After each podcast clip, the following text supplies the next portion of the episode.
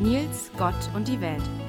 Positive Gedanken, christliche Hintergründe und alles, was uns bewegt. Blumen und Karten gehören für viele Menschen zu diesem besonderen Datum, dem Valentinstag.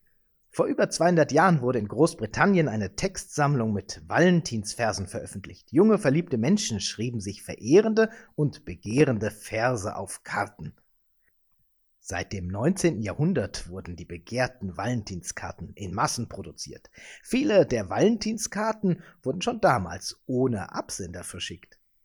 Im viktorianischen Zeitalter konnte man auf diese Weise in Worte fassen, was man sonst nicht auszusprechen wagte.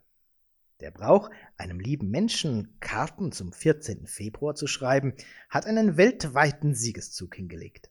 Valentinskarten werden heute nicht mehr allein zwischen jungen, sich Liebenden verschickt. Heute schreibt man eine liebe Karte zum 14. Februar, in vielen Ländern auch an gute Freunde, an die Eltern oder die eigenen Kinder und bringt damit zum Ausdruck, wie wichtig sie einem sind.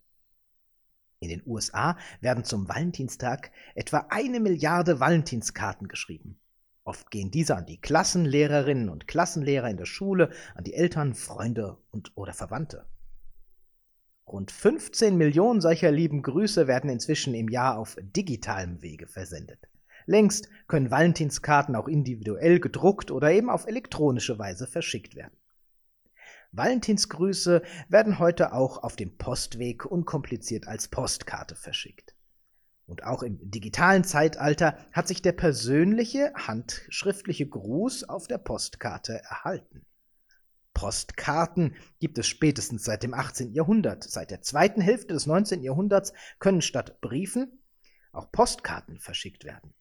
Österreich-Ungarn kannte man sie als Korrespondenzkarte. Als Postkarte wird sie heute noch international als Grußkarte, Ansichtskarte oder eben auch als Gruß zum Valentinstag verschickt. Im Geburtsland der Valentinskarte in Großbritannien ist der allgemeine Versand von Postkarten deutlich gesunken um 75 Prozent. In Deutschland wurden im Jahr 1952 noch 920 Millionen Postkarten verschickt. Natürlich nicht allein zum Valentinstag, sondern Postkarten im Allgemeinen. 2018 waren, waren es nur noch 155 Millionen Postkarten. Angesichts der vielen digitalen Möglichkeiten, Nachrichten auch mit angehängten Fotos oder Videoaufnahme zu verschicken, ist diese Zahl doch nicht ganz unbeachtlich. Der Charme einer eigenhändig geschriebenen Postkarte ist bei weitem noch nicht ausgestorben, sondern erfreut sich weiterhin einer stabilen Beliebtheit. Vielleicht hast du noch nie einen Valentinsgruß verschickt oder noch nie einen Liebesbrief geschrieben. Nicht allen Menschen liegt es, sich so offen über die eigenen Gefühle auszutauschen oder Karten und Briefe zu schreiben. In der Welt des Neuen Testaments konnten Nachrichten und Grüße an andere nur persönlich, durch Boten oder schriftlich übermittelt werden.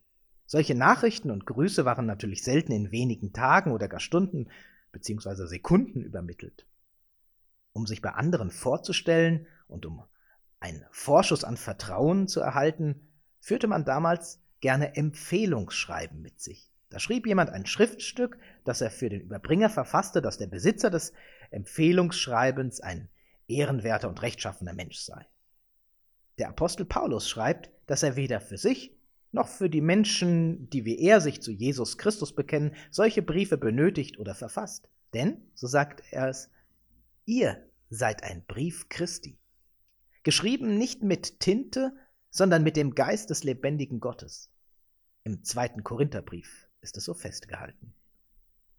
Menschen, die Gottes Liebe suchen und zu spüren beginnen, wie sehr sie von Gott geliebt und getragen sind und die danach leben und es sichtbar werden lassen, die sind, findet Paulus, wie ein schriftlicher Gruß mit bester Empfehlung an alle Welt, ein Liebesbrief und Freundesgruß wie am Valentinstag, der sichtbar werden lässt, wie Gottes zärtliche Liebe Menschen stark macht und neu aufrichtet.